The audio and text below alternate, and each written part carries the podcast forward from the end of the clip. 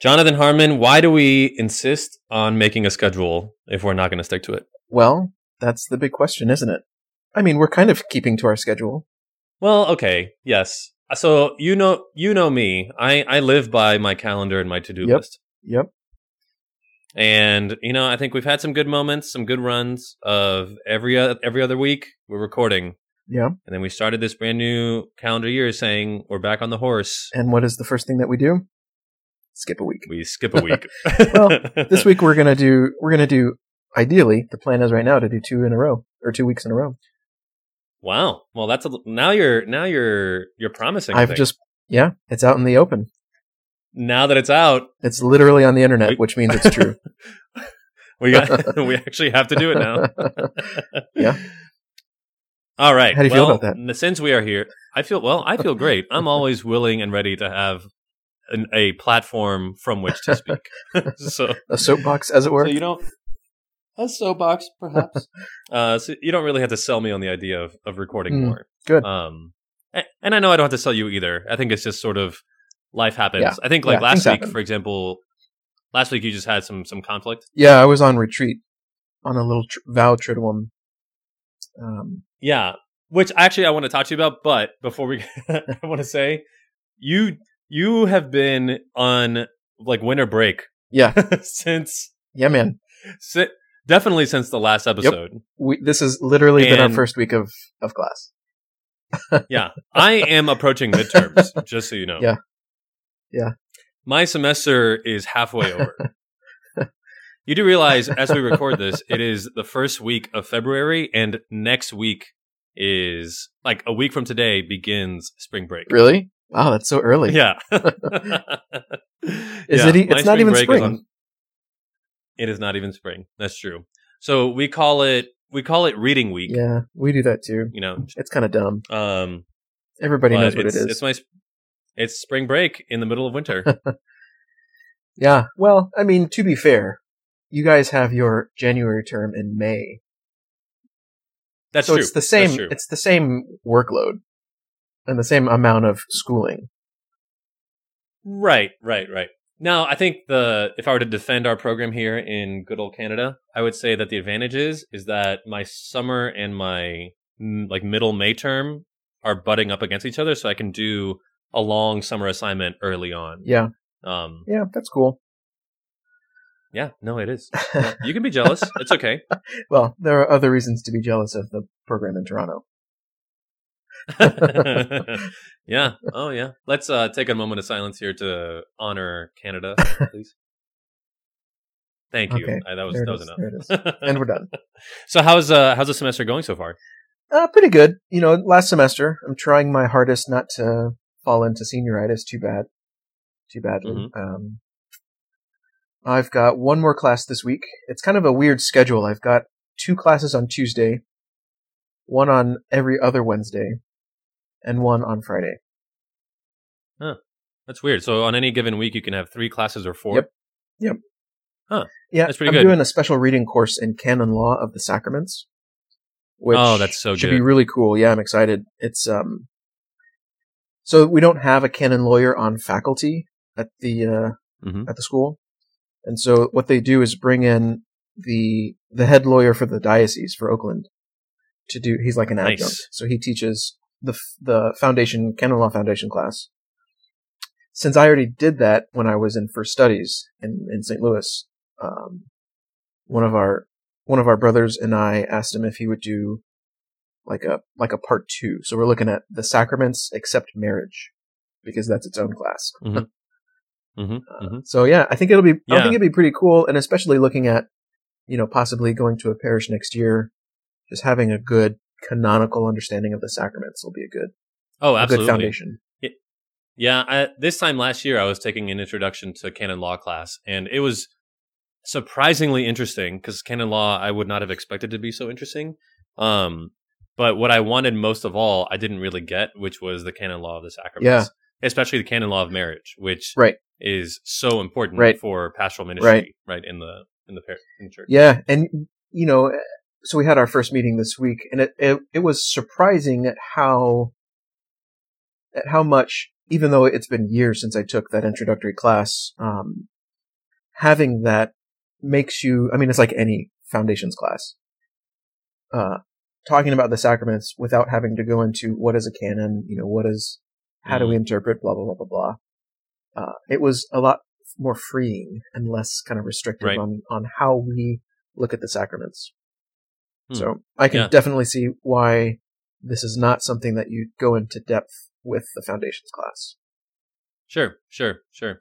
No, that's cool. I I have learned to really love canon law, not because I would ever want to study it. I don't think I would, but it's like incredibly freeing to know what's possible. Right. Like what Right. you know, some people say it like canon law is that which uh, like tells you the restrictions, but another way of looking at it is like canon law tells you like the possibilities for Right, inclusion right, right. for possibility. Like this is how we make it work. This is how we've understood pastoral hmm norms because of experience. Because like they say, every canon usually is tied to someone's mistake right. or someone's attempt. Yeah.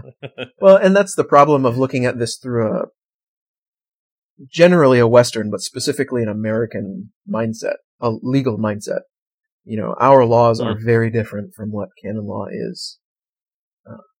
They're prescriptions, yes, but like you said, they're they're usually they usually come out of a practical um, experience, and they're they're meant to yeah to show you the possibilities of how to of how these wonderful sacraments and liturgies and and our way of proceeding can really flourish. Sure. Are you uh, looking forward to this class most of all? Would you say this is your Um, no, it's going to be fun. I'm going to enjoy it, but um, I think the one that I'm looking forward to the most is the one that's giving me the most amount of apprehension. Oh yeah, Uh, which one's that? So I'm taking this class through the Eastern Orthodox Institute called Vocalizing Theology.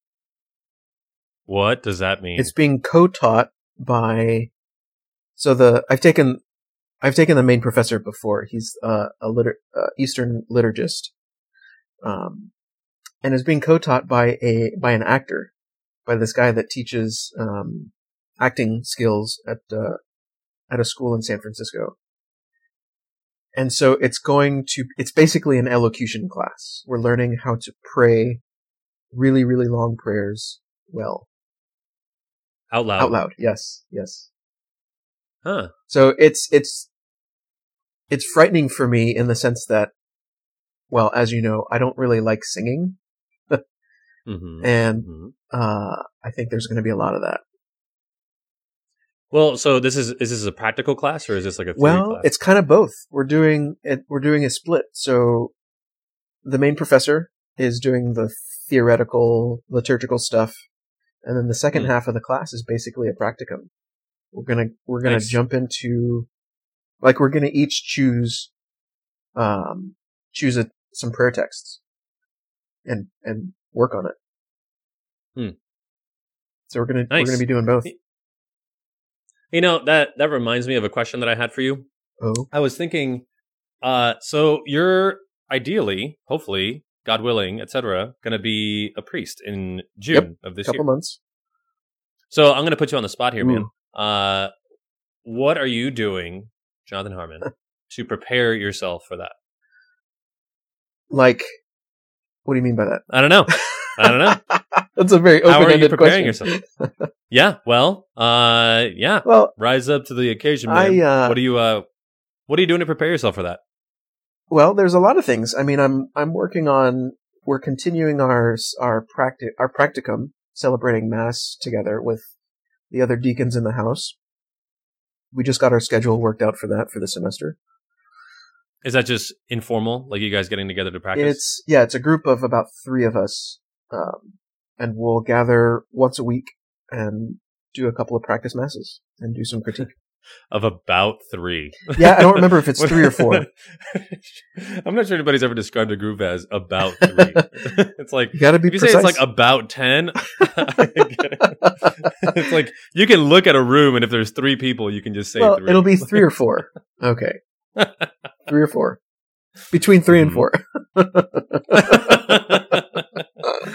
Very good, Three-ish. very good. Uh, anyway, hmm uh, yeah, so I'm getting, hopefully we'll become a little bit more confident in, um, in that, just the, in the presiding role. hmm One of the Nice, things that I'm yeah. not doing that I should be doing, that I'm going to try to do, is to find Dieting? a voice coach and diet. Oh. yeah, you got to get to your ordination weight, bro. Yeah. Yeah, I'm still a little heavy, and by a little I mean a lot. yeah, yeah, yeah, yeah. Jonathan has actually started uh started describing his weight in like kilograms, but without saying kilograms. That way, the number will be a lot lower. Yeah, yeah, yeah, yeah. Jonathan, how much do you weigh? Oh, about ninety-five. Yeah. Anyway, No, that's good. So you're saying a voice coach for you to? Uh, this is sort of the locution thing that you were. yeah, yeah, yeah. for- So I'm. It'll be interesting to see if this will like be able. I don't. I mean, it's obviously not the same thing as having a voice coach. Okay, I know that. I realize that. But if it'll Mhm. kind of take some of those qualities that I would learn from a voice coach, Right. Be able to just. I really just want to be a little bit more comfort, comfortable chanting, like the Alleluia, um, Mhm. the doxology, things like that, because I really don't do that. Mm-mm. Um, Mm-mm. I'm not sure I've ever heard you sing in public at all. Well, you have. There was one thing that I did recently, and you probably don't even remember. Were you it. sing publicly? Yeah. It was only. Oh, was I mean, was it at a, a mass and you did the Kyrie? Nope. It was at one. It was one line for our Was formation. at, gath- like karaoke? no, or- it was at uh, our formation gathering when I led adoration. oh, I wasn't there. Ooh, there it is. I missed that. I chanted the "You have given us bread from heaven." oh, cool, cool. Yeah, I was very edified to see many, many people at adoration, um, and I was very grateful that they were there. It's so early in the I was morning. Probably, I was probably asleep. Yeah, Now, not to disedify, but I did my prayer that day. Probably, it's likely. It's it's more than likely. Good. Well, okay. So you know you have a few more months, man, and I'm going to hold your feet to the fire here because you gotta you gotta be ready for that ordination bro. day. You know, one of the things that I, I'm going to do for this class, and I'll I'll send it your way as well, is videotape myself celebrating a practice mass. Good, good. Yeah, I've been doing that for you this I year. I know, and I re- I've really been appreciating it. Oh, really? Has it been helpful for you, It or has has, it just yeah. been nice for you to give me feedback? Both. I've really. It's well. Before I tell you my uh, review of it, how has that been going for you to videotape these things and to well, just to do it? Well, okay, yeah. So, so I'm also in a class where we're doing a practicum on the liturgy. So, for the first five weeks of the semester, we've been doing the mass. So we started with the introductory rites, and we're working our way all the way through the mass, and we finished this week with the concluding rites. Um, and for the second half of the semester, we're going to go through the rituals like baptism, marriage, funerals, etc. Uh-huh. Um, so that'll be a lot of fun. But I, so it wasn't a part of the course, but I decided to offer my little cohort of about five people, I think we are, um, for our little cohort, uh, that I would record them, Uh-huh. um, while they, if they wanted me to, while they practiced, uh, in front of our professor. Um, I just have found for myself, and I think this is one of the things that I learned through the podcasting, is that as uncomfortable, as uncomfortable as it is, being able to hear myself and watch myself Yeah. eventually it becomes very natural to watch myself. It's not very uncomfortable. Um, at the beginning, of course, it is. Mhm. Um, but it's so necessary. Like a, sil- a silly example would be like, you know, when when a priest holds his arms out, you know, in prayer, it's like I don't know what that looks like. Right. Like I have no idea what it looks like to people, but I know that it feels right to me because I'm just you know putting my arms in the air uh, in a way that's not going to hurt my shoulders. But if I record that and show it to somebody, they could be like, "Dude, your arms are completely lopsided," or you know, "Why are you looking like uh, like that?" So anyway, so that's just been very helpful for me to watch myself has been great. I think part of part of it that's been really good too is sending it to my parents Mm, uh, and having them give me. They haven't given me any feedback, but they've given me a lot of excitement. Yeah. uh, Yeah, yeah, because yeah. they've been very, you know, super excited to see me in in investments and you know celebrating the mass, and that's been super cool. But also sending it to guys like you who can give me feedback, Mhm. which has been very helpful. yeah, it's been great. Although you can be a little nitpicky, I well, think. I I can be, but I think, and this has actually come up in my in when I took the class last semester. You know, a lot of the guys were becoming super nitpicky on things that you just get better at with time. And Mm. so I'm super, you know, okay, whatever. That's just a style thing that you'll come to. You know, we're doing that now because it's new and we're nervous. So I, Right. some right. things I'm not too concerned with, but yeah, I mean, there are some nitpicky things that I can see would easily become a habit Mm. and not just like, oh, I don't know how to, I don't know how to move in this vestment, so I'm walking awkwardly. Like, okay, I don't really care. Right. Yeah. No, that's good. That's good. I've uh, I've gotten to the point where I think I think that it should be like standard practice for once every five years. You know, a, a celebrant should have himself recorded, Yeah. or once every ten years, even. Well, Um, have himself recorded and watch himself sing mass with the intention of learning right. how to improve, like not just as a like punishment, um, but as a way of saying, hey. I want to receive feedback, and the best way for me to do that is to watch myself. Well, there it is. Let's put it on the calendar. We're we're gonna have a recurring event on our calendar once every ten years to record Yep. ourselves. yeah, I'm gonna put a schedule for 2029 for us to Yeah, do man. our first review of our celebrations. You heard it. You heard it here first. there it is. There it is. Uh, no, that's good. Actually, I think it is good practice to hold each other accountable in presiding styles. I also think it's good practice to like regularly ask someone to give you feedback on your preaching. Yeah. Definitely. which I don't think we have any culture of whatsoever. No, at least in in North America. you know it's true. And just yesterday, uh, as we record, my local deanery got together for a little for a little preaching workshop where we just kind of looked at the readings of for Lent. This is specifically looking at the readings for Lent. Um, and we had uh, a Dominican come in and just give us a little some of his thoughts, a little exegesis, a little, little some guiding reflection questions, and we talked about what what are some of the things we might want to preach about. Hmm. Um, not unlike this new podcast that I've been listening to. oh my gosh, shameless plug. I'll leave it at that.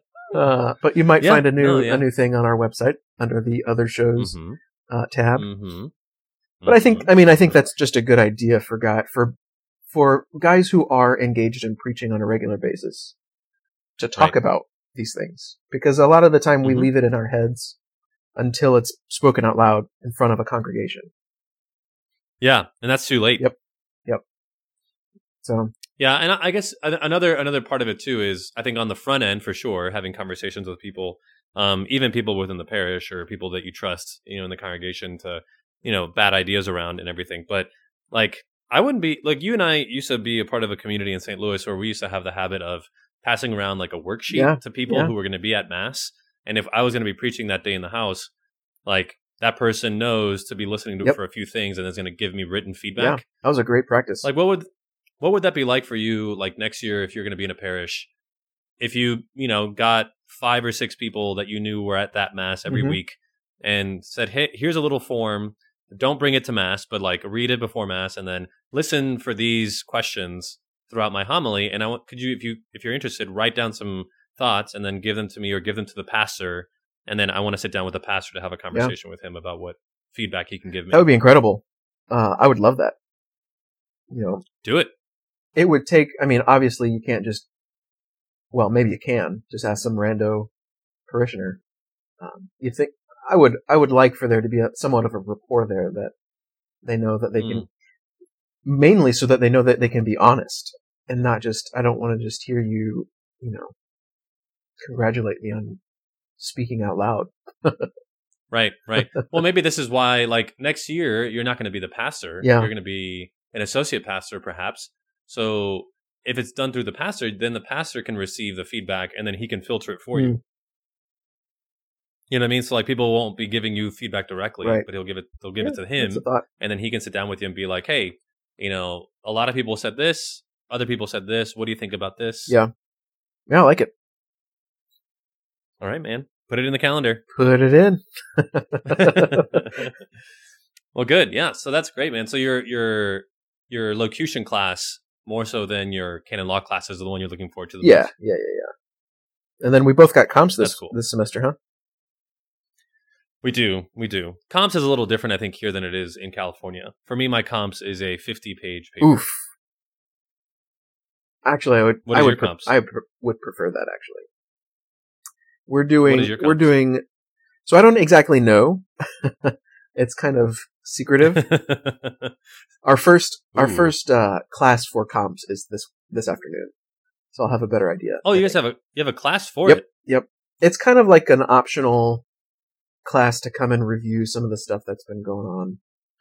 Is it like a you sit in a room and people ask you questions, or is it you write a paper? No, so like our what we did for our DU in St. Louis. That that would no like is that what you're thinking? Yes. That would be ideal and that would be epic. But it's not that. Okay. It's like What guest it? lectures coming in and talking about the Trinity. Okay, okay, sorry. What I mean is when you finally do the Oh, course, oh, oh, you yeah, yeah, like- yeah, yeah. So we're given, as far as I understand, we're given like six questions, and we need to answer four of them, something like that. Like Oh, long, like long board? form. Uh, part one is not in front of a board. So the board comes in later, like a week or two later, after the board has had time to read your responses, and then they, Mhm. and then it's in front of them talking about your responses, and clarifying, and Oh, I see. you know.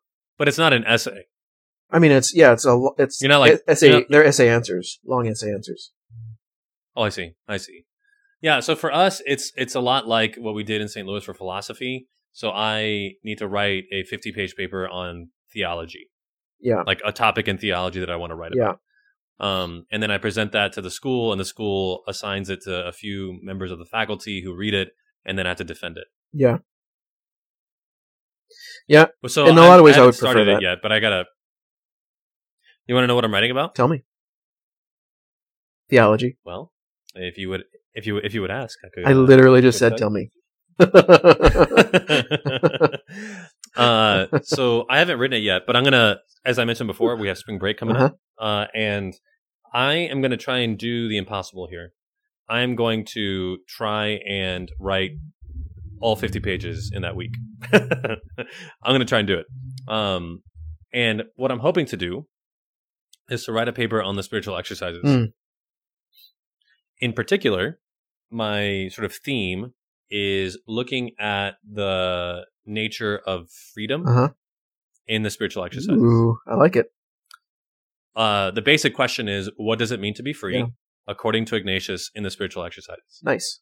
And then my answer uh, is twofold. One, and this is not surprising, I guess, to anybody who knows anything about Ignatius. But if you know anything about the spiritual exercises, it's a twofold answer. One is a freedom from disordered desire, Yep. And then the other is freedom for discipleship in Yep. Christ. Um, and so to be free is to be free from uh, your disordered affections, so that you may have them properly ordered to serve Yeah. Christ and His kingdom Nice. you know so that's what it means to be free and so the importance for me of focusing it on that is that okay i can talk about the whole of systematic theology through this because you know disordered desire i can talk about sin i can talk about the fall i can talk about ethics you know i can talk about um you know discernment etc hmm um and then when you start talking about uh, freedom for mission, then you can talk about ecclesiology, you can Right. talk about the sacraments, you can talk about eschatology, um, you can talk about the incarnation, so the Trinity, et cetera, et cetera. So everything just sort of falls Right, out right. of this Now, reflection. do you have so I can write a, a whole paper. do you have uh, sections that you need to like? You're writing on eschatology. You're writing on ethics. You're writing Yeah. on. So kind of like yeah, kind of like our so our little- philosophy thing where there were four elements or four That's right. parts of philosophy. So, uh, so this is kind of typical. Uh, it kind of depends on who you ask what the requirements are. Um, but uh, so generally speaking, you have to treat at some point in some way Christology, ecclesiology, Right. eschatology, Right. sin, grace, Right. Trinity, Christ, and so how you do that, I guess, is kind of up to you. But right. um, I'm gonna try and give it a very like, like a, a very integrated approach Mhm. of I want to answer this question about the spiritual exercises. Yeah. And it's inevitable, I guess, that you start talking about all these things if you just ask ask a good question, you know? Yeah. You know, I've been thinking about that question, freedom, a lot recently. Oh? Yeah. Well, last week we had our our so every every winter, every J term, January term, we have a vow conference, and it cycles Hmm. through. So every three years, they've got one of the vows. Oh, interesting. You don't focus on all three at once. Nope. Well, our retreat, our triduum, is kind of a, a vow in general retreat. But the Mhm. conference before that is typically on just one of them, which I kind of like. Oh, wow. I kind of like it.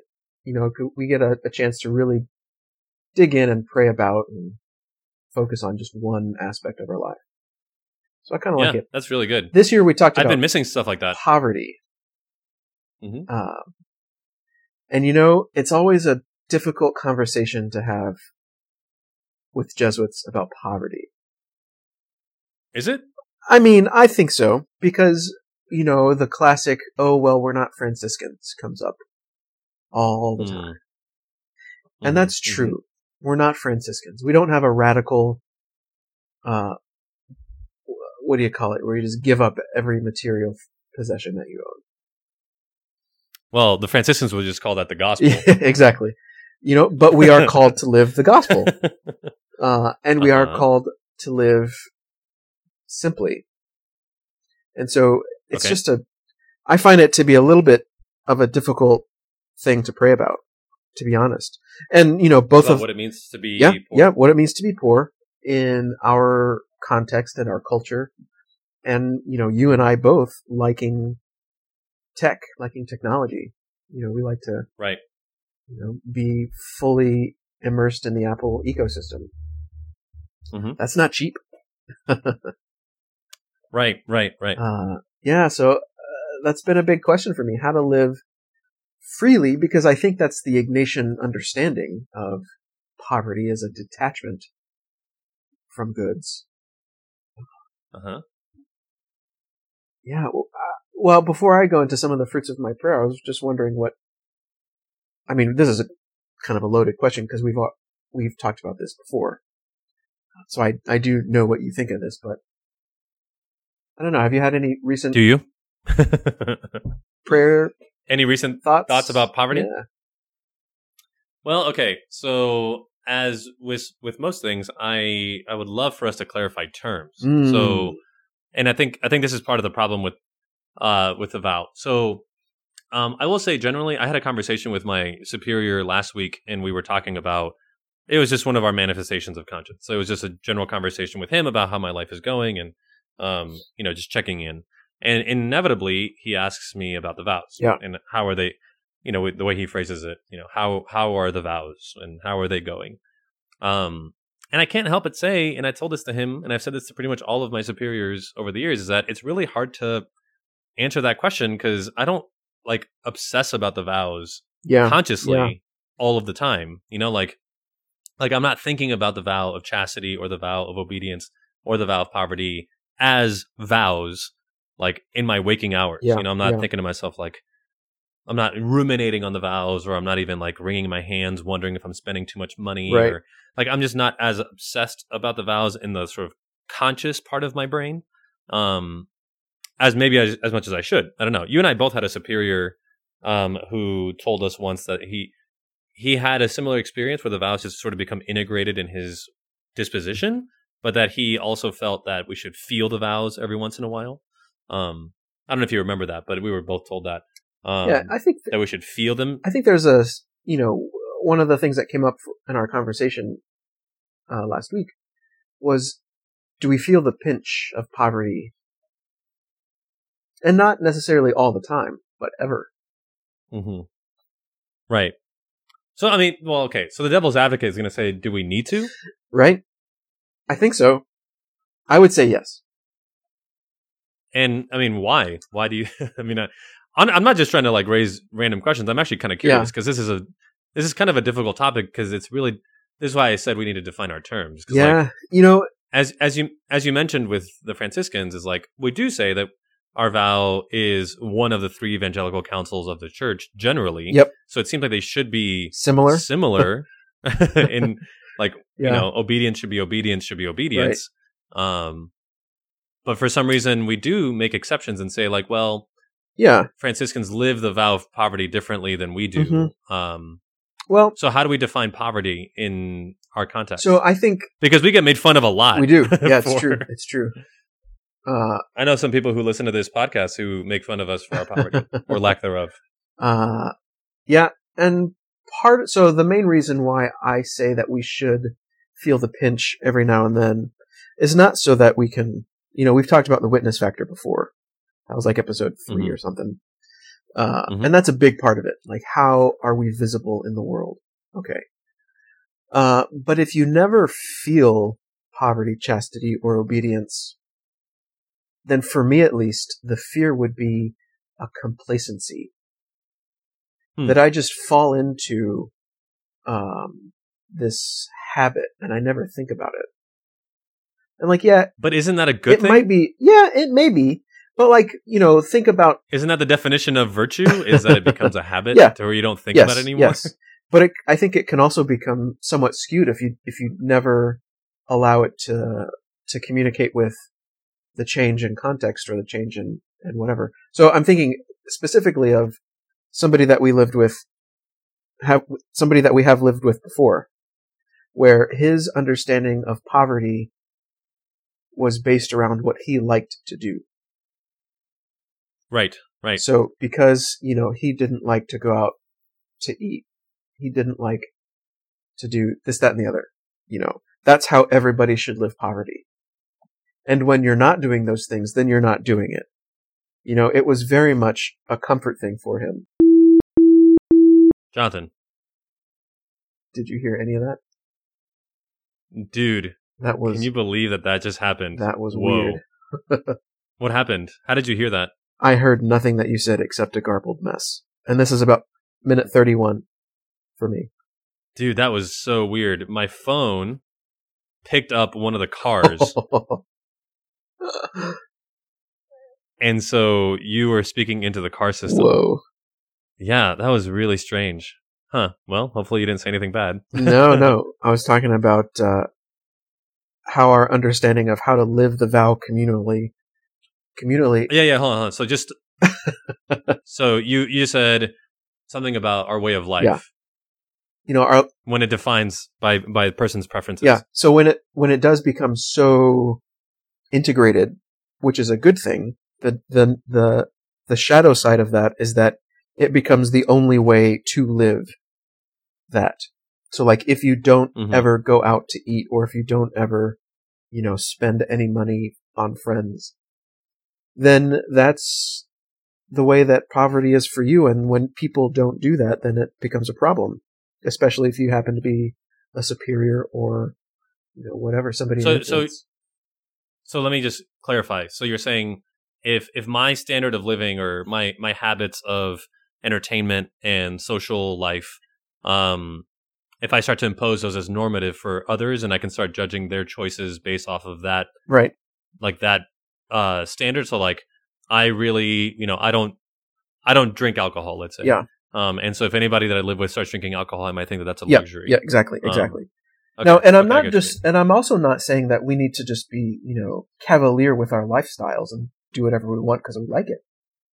You know, if if you're going out to eat too often and if you're drinking too much, well then yeah, we need to have a conversation about that because we are, I, you know, I think the one thing that we can agree with across the board and say um, definitively is that poverty, at the very minimum, is living simply.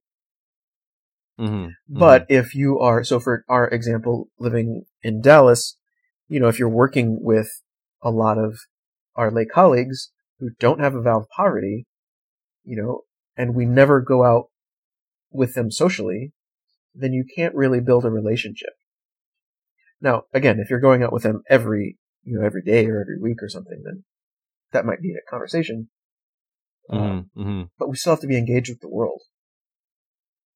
Right. Okay, but I guess where I, I lost you a little bit is talk to me about this pinch. So how do you experience the pinch? Well, so like just that, you know, the faculty, let's say the faculty go out for drinks every Friday. Okay. Well, that might be too much. Not just the drinking, but just to spend that much money every week. Mhm. And so you have to s- decide, you know, well, sometimes I can't go. And that's, you know, that's going to be sad and I'm going to miss hanging out with friends. Um, but that might be what you need to do.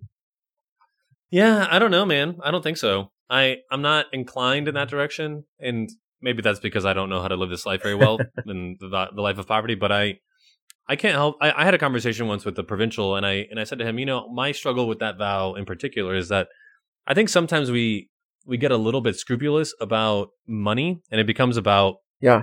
like penny pinching, and then there's so much. there are so many variables. For example.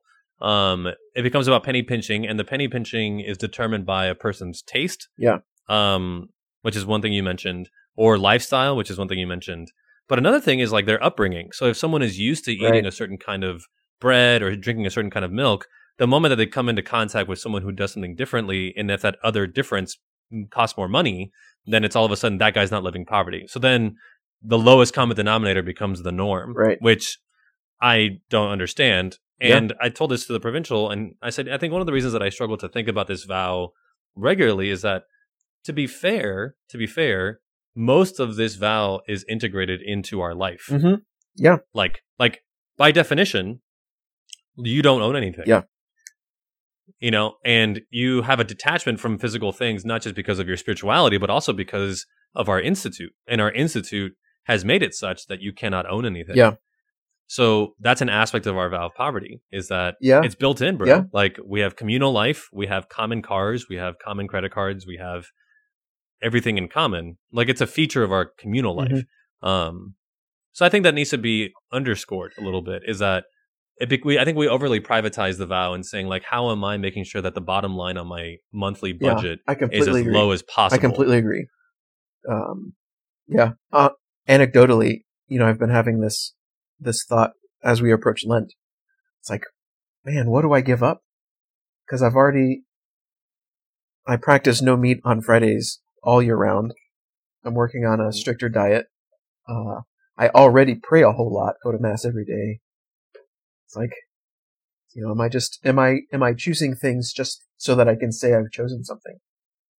That's Right. not very spiritually appealing to me. right, right. So I, I would say generally, if you're asking for my advice here, um, all the time. I think thank you. um, I think that so when it comes to Lenten fast, I don't know how we we got on this topic because we are talking about poverty, but Well, I think it's um, tangentially related. Yeah, I have some more thoughts about poverty that I want to come back to. But to talk about Lent for a second, um, I think, and this is probably not a surprise to you once I say it, but this this is precisely why you need to be examining your conscience Mm. regularly. Is to say, okay, my decision on what to fast on should not be an external imposition. Uh, it should be coming out of what it is that I actually need to uproot in my life. Yeah. Um, you know, so like, have you been praying your examen regularly? Uh, and I'm as guilty as everyone to say no, Yeah. no, I have Yeah. not. Um, but then ideally through that, you can say like, you know, what's been coming up a lot is that I drink way too much. Hmm. You know, I don't drink sinfully, but I drink more than I ought to because I've shown up to class with a headache multiple times this Hmm. year. And you know what? I'm going to be a priest soon, and yeah, I probably shouldn't shouldn't wake up on Sunday mornings with a headache if I'm going to be saying mass. Um, I mean, this is not a real example. This is just a hypothetical. right, right, right. Um, but then, then I can choose in Lent to say like, okay, I'm not giving up anything sinful because drinking is not sinful. But as a discipline right now, in your case, let's say to prepare myself for priesthood, um, I'm going to abstain from alcohol completely. Yeah. Um, I don't know. Uh, but I maybe maybe another way of phrasing that whole scenario for you is like, how are you preparing yourself for ordination? Maybe this Lent is a good way for you to prepare yourself well for Yeah, ordination. yeah. I like it. But I, you know, I do think that. So going back to this question of poverty, and and I think how this Lenten, um, the question of Lenten fasting fits in with everything. You know, Ignatius in the Constitution speaks of the vows as a source of freedom. You know, poverty frees us, chastity frees us, obedience frees us uh, hmm to serve God more completely in our lives, more dedicatedly. Is that a word? Anyway. Uh, With more dedication. uh, and so, yeah, I think the to agree with you about um, this privatization of our of our vows. I think the the thing that that bugs me the most is when we start to say, "I can only do this now." As Lent approaches, I can only start thinking of this thing if there's a problem Hmm. instead of saying, no, I need to live simply again to your point as a more integrated in, as more being more integrated into my life. Hmm but i think you know just like the examen that needs to be to be uh, visited every now and then.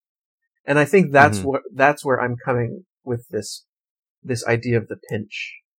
Like that's our moment to to re-evaluate if we're doing this well hmm Is in the moment of examen or in the moment of when i feel it what? when i feel it Uh, if I feel it. And if I never feel it, then maybe that's a question, uh, is if I'm, you know, if I'm actually reevaluating this or am I just living comfortably?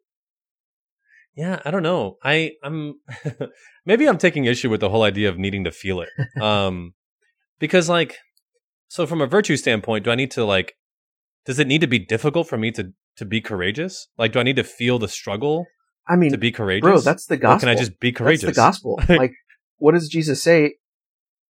That we should love those that love us back? No, love those that hate you.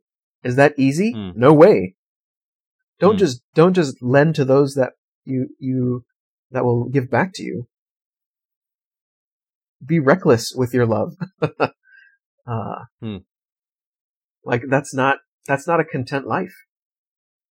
Yeah, so I guess there's always a question of how of giving more, of doing more. Yeah. And then maybe in that sense the pinch of like could I be doing more to Yeah. live more chastely, more poor, more obedient? You know, one of the one of the gospel passages that came up in our in our deanery meeting was um, the fig tree.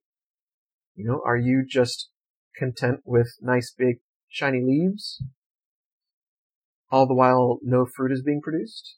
Well, Mm-hmm. Jesus says, chop it down. so okay, so let's touch earth for a second. like what what what am what am I doing that is not poor enough? well, and Like, that's how- how do yeah, I- that's the question. That's the question, and I It's just- and I, I don't, don't have an answer to that. You know, because we do we do hold poverty up against you know need an apostolic Yeah. need um it seems at least the way that we're taught in in our formation is Yeah. that apostolic need always Yeah. you know takes priority especially when we're in, we're in studies like you know i need books and books are expensive i need a computer computers are expensive i need really nice pens because pens are awesome and no Well- you know what i mean like and uh, you know, well, what do you think about this whole um, this whole feng shui thing that's coming out and being popular these days? What's her name? Marie Kondo. that you oh yeah yeah dude i tried watching that before it was even cool and i i really struggled it was hard to watch I mean, but I think that I think that that is a practical thing that we can point to in our lives. Are we living simply? If we see that and say, "Well, that's ridiculous," like if I tried to hold everything that I own and say, "Does this bring me joy?" I would own nothing. Yeah. Yeah, fair enough. no, I, I didn't. So I didn't dislike the show because of her call to simplicity. I think that's good. I just didn't like the like new agey reverence the house, Yeah. reverence the clothes. Yeah. Like I, but I think I get it. I think that's like, a way that we can point to our poverty at work in our lives. That we don't see these things as like that important. mm, we're detached from them. Yeah, yeah, yeah. Yeah, well, but detachment can become a very easy way to justify having a lot of things. It's true. It's like, oh, I have a Ferrari. I'm detached from it, but I mean, I, I use it. You know. I mean, I'm Um, looking at my closet right now, and there's really not a lot of things in there. And you know Mhm. what? I'm okay with that. I actually prefer that. Mm-hmm. Mm-hmm. Going back to your point of, you know, integrated into my lifestyle, like I, do I need to, is that something that I need to feel the pinch of and have even less clothes? Well, no. No. Um, but is it something that every now and then, and I think we do this as a part of our lifestyle, you know, when we move. I Yeah. do feel the pinch of my Uh, clothes when I have to pack them up and ship them across the country.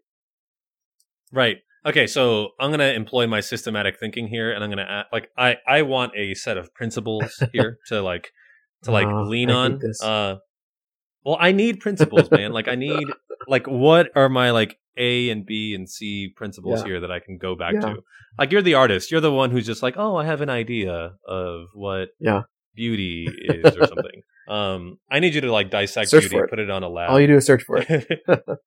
But honestly, Yeah, no, but honestly. I think that's that's our and you you've you said this not too long ago, right? Like it's built into our way of living. You know, and I think It is. I think the our mobility is a great is a great example of that. Like hmm if we're true to that aspect of our lives as Jesuits, then either you're just not going to have a lot of things because it's a pain in the butt to ship a lot of things, or hmm you're going to be that guy that asks all these guys to hold on to boxes of books while you do this, Right. that, and the other, which is a whole different thing that I don't really want to get into. So into. okay, so so my desire for principles. Okay, so I think the one that you just said is a really good one. Is that we are men of the road. Yeah. Right. So there's a mobility piece that is important. Yeah. I think per- perhaps so. Let's table that one for a second. I think there's a more fundamental principle here, which is I think generally poverty is precisely about material things. Like there's a, Yes. th- this is this is a vow that pertains to material Yes. goods um and our relationship to material goods so often you'll hear jesuits talk about taking a vow not of poverty but of detachment or of indifference Yes. It's like okay okay that's helpful um to be detached and to be indifferent but i think that there's another way to just describe it which is to say look we're asking a question about what is our relationship to the material world? And okay do i have a an idolatry Hmm. of material things? Hmm um you know where i can never let go of this thing because this thing gives me purpose and meaning and you know has taken on a status beyond its functionality um okay well there's a problem there in a christian sense and not just in a religious sense um as jesuits though like the principle and foundation like Yeah. what is the point of the material Yeah. world it's to be conducive to the end for which we seek so And what that's about all those other things? Well, yeah, use them insofar as they're helpful. So, insofar as they help to conduce to the final end for which we are made, which is the praise of God, Yeah. then keep it, keep the thing. Yeah. But I think it's a it's a challenge to say, okay, are you even thinking about how this thing is useful for your mission? Yeah. And if you're not, then you're becoming a hoarder. Right. Yeah, and I think you're right. You know, this idea of discernment is is central to how I think how we understand all of the vows. Um, Hmm. You know, because the principle and foundation does not say all of the other things that are created to help us towards our end are useless, and get rid of them because they're, you know, they're they're distractions. No, it says if they're good, then keep them and use them and use Mhm. them well Right. which is very different from saying we renounce material goods. Yeah. So I think one thing that you just said that was really clutch is not just use them, but use them well. yes, yes, because Yeah. because I could I could justify keeping all of the books that are currently on my bookshelf and saying, well, I might go to doctoral studies in the future Yep. and I could use them. Yep. Um, which is true, which is true, and it could be reckless for me to try and throw away a lot of these books just to repurchase them later. yes, Um, but but there's a discernment piece here, which is, am I actually using these books right now? No. Am is is it really conducive to me using them well to have them just in a box in a basement somewhere for an indefinite amount of time? Maybe, Maybe not. not. Maybe Yeah. maybe I need to let go of them now, and if God wants to provide for me, you know, a new set of books later. Yeah. But some might say that that's reckless, and that's just Well, me. I mean, you you just I think you just hit the hit the nail on the head. Are you going to trust that God will provide in the future? Hmm. And I think that's a big This part of our poverty. Do we trust that God will Hmm. provide for us? Hmm. No. Yeah, Probably right, not. right. this was this was precisely the grace that I received, uh, or the invitation to a grace, I guess, that I received on my pilgrimage when I was a novice. Um, it was precisely this challenge, which is God has given me thirty dollars Yeah, today yeah. when I was begging on the side of the road in El Paso. Um, and then I got a ticket, you know, to go to Albuquerque on the Greyhound, and all of the all the surplus money that I had left over in my pocket, I thought to myself, "There's a guy sitting next to me who needs money. Yeah. Do I trust that I can give him this money and be left with nothing? Yep. And that God will provide for me again?" And the answer was, "I don't think so. Mm, mm. I don't. I don't think I can let go of this and trust that God will be good to me again." Now, in the end, I decided to give him the money because I felt like God could be that good to me, and this man was clearly in need. Yeah. Um, but it's just sort of there's a point there to be made that I think you've made well is that we probably don't trust that God will provide for us, and so we we hold on to things. yeah, You know, yep. Hmm. And we're discernment. I free. mean, I don't like. I, I don't like like you know sort of like always chalking it all up to discernment, but I think that there's something in like inherent. Yeah. Well, there. maybe that's the part that needs to be so ingrained in our in our way of living that What? discernment, you know, and not and not in a way that oh well I'm constantly discerning blah blah blah blah that's wrong. Discernment leads to an action, um, just like prayer. Uh, but maybe that's that's what's missing here is that we're not we're not focusing on that as a way of understanding how to live poverty well. Because if if we're just saying there's one way, then there's no discernment. Hmm. And if it's just one way for Yeah. all time, then there's definitely no discernment. Mm-hmm. Mm-hmm. And even Ignatius doesn't speak of the election in that way. Like, yeah, we make an election to join religious life. Okay, that's a one thing that happens. Or to get married, or to, you know, become a priest, etc. That's the election. And then all of the other little, littler things, well, yeah, we can, we can figure that out a little bit differently. Mm-hmm. And that's when that Mhm. discernment comes in on a smaller scale. Right. Hmm. Right, because we've made a, a a choice for our state of life, Yeah. and then that's the means by which that's the thing that we are going to give God glory in, and Yeah. then all the things that we have otherwise assist us. In Yeah. that. Um, I do say though that I I do struggle with like, you know, we called it the witness factor before, but I I get really frustrated when I'm maybe um, maybe I shouldn't get frustrated. Maybe this is good that people tell me when they think I'm not living my own vows. Yeah. Um, Ooh, yeah. like I, I get I get a little frustrated or angry when people come to me and say like you know are you actually living your Yeah. vow of poverty Look at this giant house you're Um, living in. right it's kind of insulting sometimes Yeah, where it it's is. like I mean, yeah, a um, normal family doesn't have a fleet of cars or a giant house, but a normal family also doesn't have 15 people living together, 15 adults living Mhm. together mhm, with 15 different jobs. mhm, mhm. yeah no that's true that's true um so anyway there's something interesting there of like there there is a rule for you know Christians to call each other out in terms of or challenge each other to live you know their vows more with integrity Yeah. But I guess one of the ways that it becomes a, a challenge for me is when it's done so like jokingly or flippantly. Yeah. Um, uh, I find that to be a little bit difficult because it just presumes that we're not thinking about what it means to live our vows. To be, Yeah. you know what I mean? Um, Yep. So like if if the vow of chastity was treated the same way, if people like if if a friend if a friend of mine had a problem with the way that I interacted with another person Uh-huh. and said, "Hey, you're you're you were being flirtatious," Yeah. It's like they probably wouldn't just say that out loud in front of a group of people. Yeah. they probably would say in private, Right. like, "This is a serious concern." but the poverty So is maybe- done kind of jokingly or bitingly. Yeah, and that's that's hurtful. Yeah. I find it hurtful.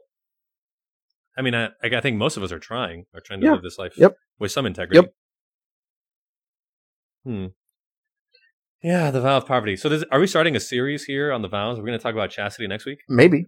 If that's something people would be interested in. I love talking about the vows.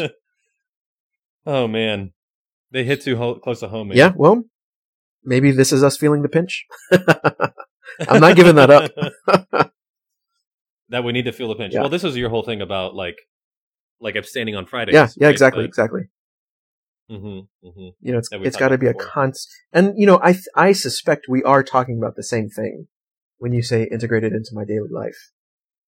Uh, you know, that's exactly why I want to do a, a more consistent fasting, Hmm. so that it is integrated into my life, and I don't, you know, when when uh, Good Friday or Ash Wednesday come comes around, that I'm not, you know, freaking out because I don't know how to fast anymore. yeah, I'm I'm kind of dreading. I I always kind of dread Lent because I I don't I, I always feel pressure to do things. Yeah. and Yeah, sometimes I don't want your pressure, bro. Exactly, and I I don't know. Maybe maybe I should be a little bit more mortified. Maybe I'm not as mortified as I should be. Well, yeah, I don't know.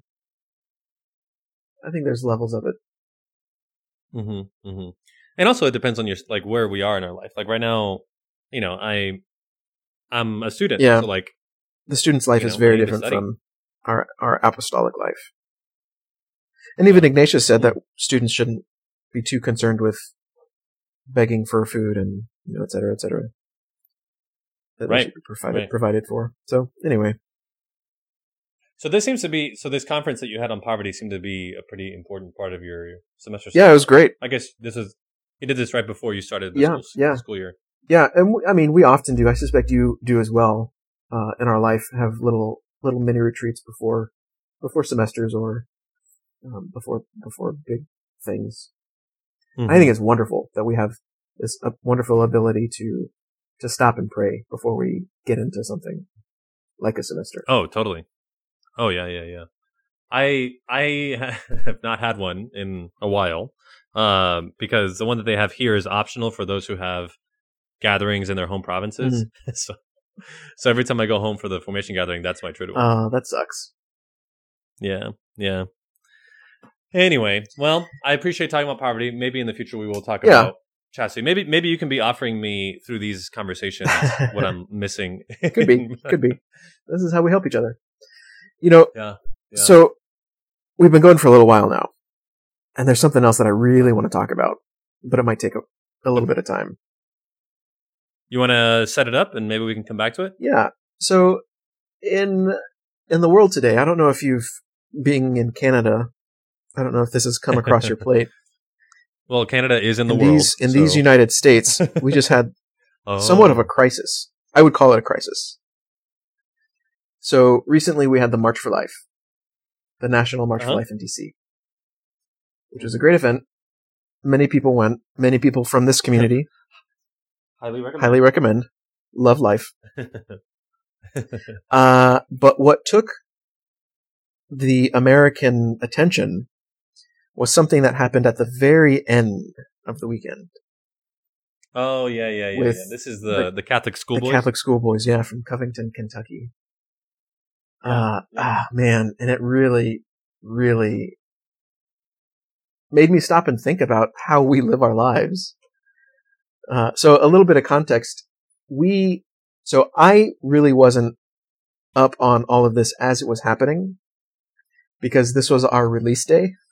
so I was looking at Twitter and trying to figure things out for a different reason Mhm, uh, mhm. for our, for our normal schedule of promotions and whatnot. Anyway, so I didn't really pick up on this case until the end, when like the whole video was was finally being Oh, being okay, out. okay. So you you you missed the whole like yeah the initial craze. okay because the didn't get any of craze changed from yes, from being it was a story that changed from being these kids are doing something bad to look what happens when the full story isn't out. yes, yes, and that's the part that so really you- bugged me. You know. Now, okay, So, yeah, go ahead. I was gonna say you were most struck by the way in which the story was handled, uh, and the kids were villainized and or you know the incomplete information. Yeah, by that kind of everybody, like yeah. literally everybody. Uh, the news and uh, twit- uh, internet people alike. Just Mhm. nobody did this well. And you know, there's a bunch of reasons for that that I don't really have any interest in going into. Um, you know, and yeah, okay, the kids shouldn't have, probably shouldn't have been wearing those hats, um, to the rally. There's a lot of things that we can, that we can go into. Uh, But what bothers you? well, the thing that bothers me is that how I thought I had this better thought out in my in my mind. It just I still I'm still finding myself getting worked up about it. Um, Good. yeah. Well, just the the the hatred that I saw. And even Hmm. when the full video came out and people were realizing that okay, they may have jumped the gun a little bit, you know, and okay, so good on them. There were a lot of people apologizing. But I was struck by what people were apologizing for. For like, oh, Oh. you know, this is this is a good example of what happens when when we don't have the full story. So I apologize to these kids for making a rash dis- judgment. What else would people apologize for? For for calling for like expulsions for physical harm for being nasty Hmm. people. Like, I am Hmm. sorry, I was a nasty person just now. Hmm. Instead of instead of what I think a lot of people said was, "Oh, I'm sorry, I, I overreacted because I didn't have all the all the information," which is a thing that you should So say. wait- which is a thing that you should. But you're say. saying that if if they di- if they assume that they did have the full story, you're saying that the reaction was unwarranted. The the way the way in which people yeah, reacted. even was- if even if they were in the right at the beginning, the the huge overreaction I think was really scary. Like people Yeah. calling for them to be expelled for the for like what I just said, their physical harm. You know, sure. like this is not okay. They're children. Okay, so I'm going to help you here a little bit. Okay. Um, I I think I think what you have issue with is is probably a symptom of a deeper problem. Um, now I think I think I know where you're coming from. I think you're coming from the perspective of when people move quickly to make judgments or accusations uh, without complete knowledge Yeah. or without complete uh, I understanding. mean, it was is that, it is was that correct? c- total chaos, mob mentality. right. Like Right. they were there with their So I- pitchforks. Right, and it was an incomplete understanding of the reality of the situation. Like there's there's a fear I think for anybody. Uh, okay, so this this is sort of a situation that is pervasive in our culture, perhaps, which is the call out culture, the um, you know, digging back through people's tweets, digging back Yep. through people's yearbooks, and like finding things. Maybe maybe they reflect a truth, maybe they're taken out of context. I don't know, but before before you know the jury can conclude there's no due process right there's just Yes.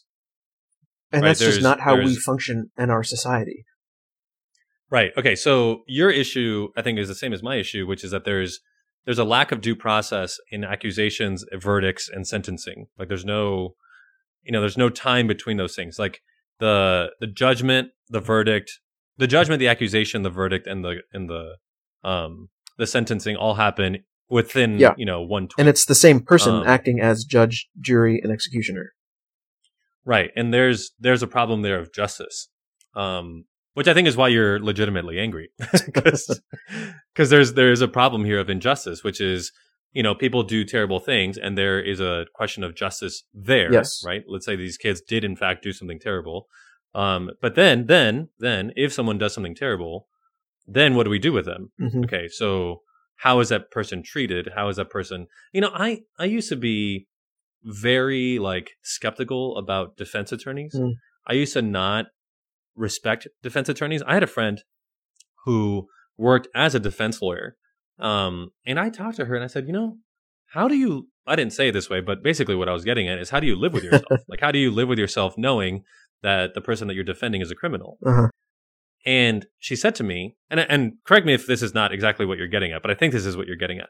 Um, I, she said to me, David, I don't defend criminals. I defend due process. I defend Mm. Ooh, our constitution. Yeah. I def like I'm defending the rule of law.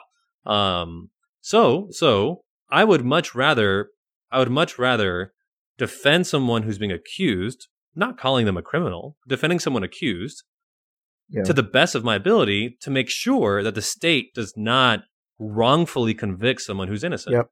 So I'm not defending the criminal. I'm defending the future person who's innocent that will have a witch hunt against Right. him Right. Yeah, that's a great because. I'm making sure that the right. So like I am just making sure that this witch hunt won't happen in the future Mm-hmm. by making sure that the prosecution and the state are working their butts off to make a good case. right. Because if they can't, then they're not going to send this guy to Yep. prison. And then we've got major, major problems. Total breakdown Right, in so- society.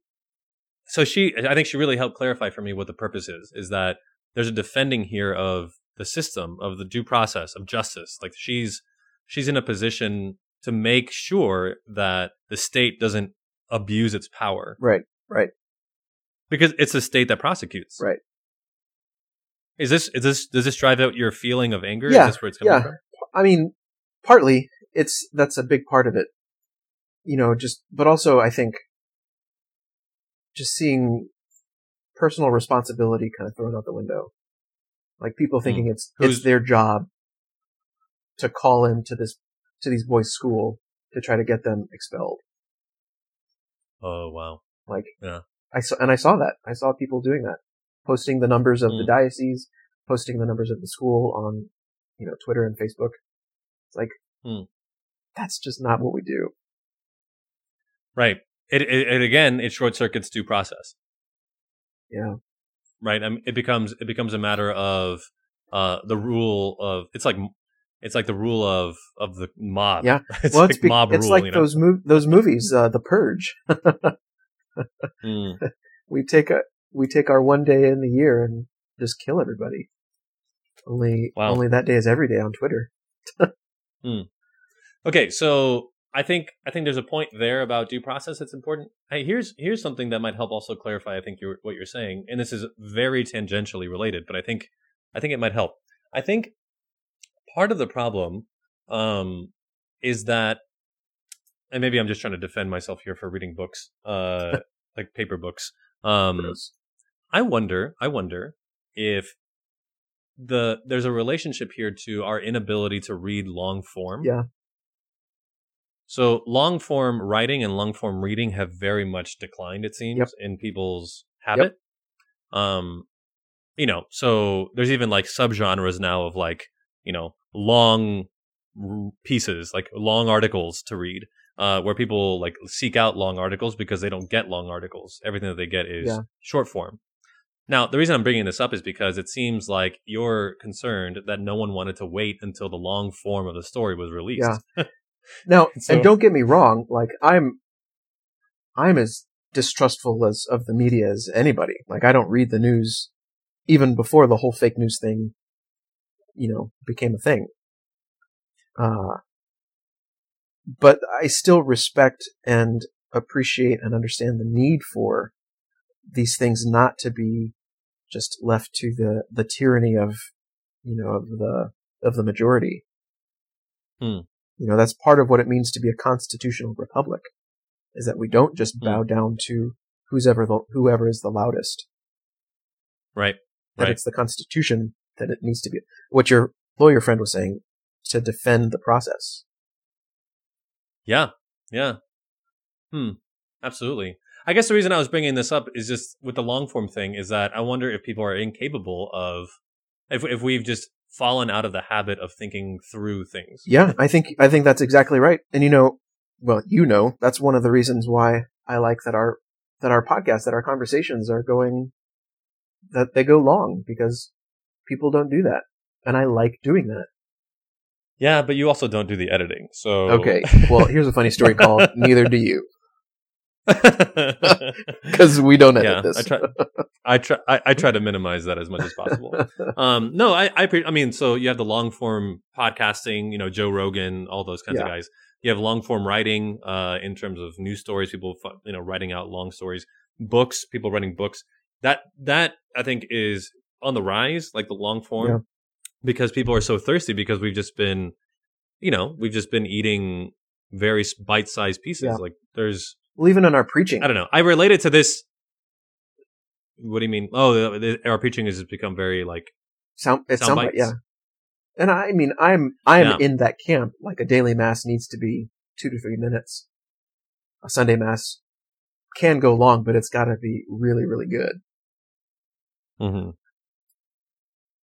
But anyway, keep going. Do you understand why I brought this up though in relation to your yeah, I mean, yeah, with it's, these Covington it's part guys? Of, it's part of of that call out culture that you were talking about. We're so we're so accustomed to not having to wait for anything, and so to not Mm. wait for the full story is, yeah, it seems like that's a logical next step. We're just going to listen to. Uh, so every, in a sense, everybody on Twitter is now are now writing headlines. Right, right. Instead of saying something like, um, "This is an interesting video that I saw. I I'm interested in the authorities investigating this some more." Yeah. It's look how terrible these kids are that they did this Yeah. thing. Um, yeah, it's difficult though because it seems like we do have this tremendous power to be reporting, Right. To report things that we see, Right. And there's And a tension should. there, right? and we should but but i mean keep in mind though that reporters are not juries reporters are not out Right. there they're trying to uncover truth and Mm-hmm. that's not what i saw we're Mm. not interested in the truth we want to hate i mean it's that comic that i that I sent you uh, a ways back. You know, the two guys. I'm mad. Well, here's a solution. I don't want a solution. I want to be mad. And he sets the solution on fire. wow. Wow. uh, Hmm. Yeah, I didn't see. I didn't see the the the earnestness of people on Twitter, like they do for a lot of things, to try to uncover the truth. You know, our, the the sex abuse is a great example. You know, people out there need to have a voice to speak out. hmm But when it becomes a witch hunt, well, that's that's something different. Right. Right. Hmm. Yeah. Yeah. No, this is good. I mean, this is really yeah, and good. this isn't something that we're going to be able to solve. I just I just wanted to talk about it. Um, right.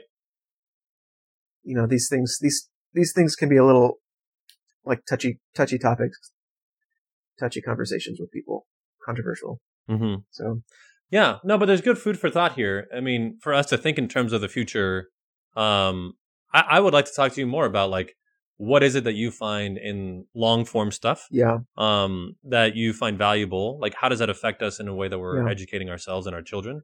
But also that other aspect of due process, I, f- I find that very fascinating. Yeah. Like, what is happening to our culture that we no longer have the patience for a trial? yeah. Well, We- you know, and we're so we're both reading this book. Uh, I think I've started. You own it, at least I know that. It's called The Coddling of the Mhm. American Mind. Oh yeah. Uh, so maybe at some point we can do a, not like a book review, but Why don't just like a show Yeah, talking about. actually why don't why don't we do that? Why don't we have a little bit of the other things book club? The other, I like that. The other things book club. Here's another thing. We can as- assign it. We can assign it. We can assign it as homework. yeah, let's do that. Maybe, uh, yeah, let's do that. Maybe not for next week. That's what I was thinking.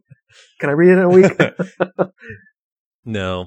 Let's give ourselves. So we're set to record next week and then two weeks after. How about we give ourselves one, two, three weeks? yeah, Yeah. Yeah. let's do that. So if you're listening to this and you want to participate, it's called the coddling of the American mind. Who's it by? Uh, Jonathan Haidt and Gregory. Oh shoot, what's his name? Uh, That's you probably have enough. the- Jonathan Haidt. you have the physical book, don't you? I do, but it's like over there in my room. I'm like pointing at it. It's a little far away. Here, I've got get it. it. I've got it here. Greg Lukianoff. I think that's how you say that. So Jonathan Haidt and Greg Lukianoff, Coddling of the American Yeah. Mind. We'll review that in three weeks. Yeah, man. Cool. All right. Other Things Book Club just launched. it's official. It's on the internet.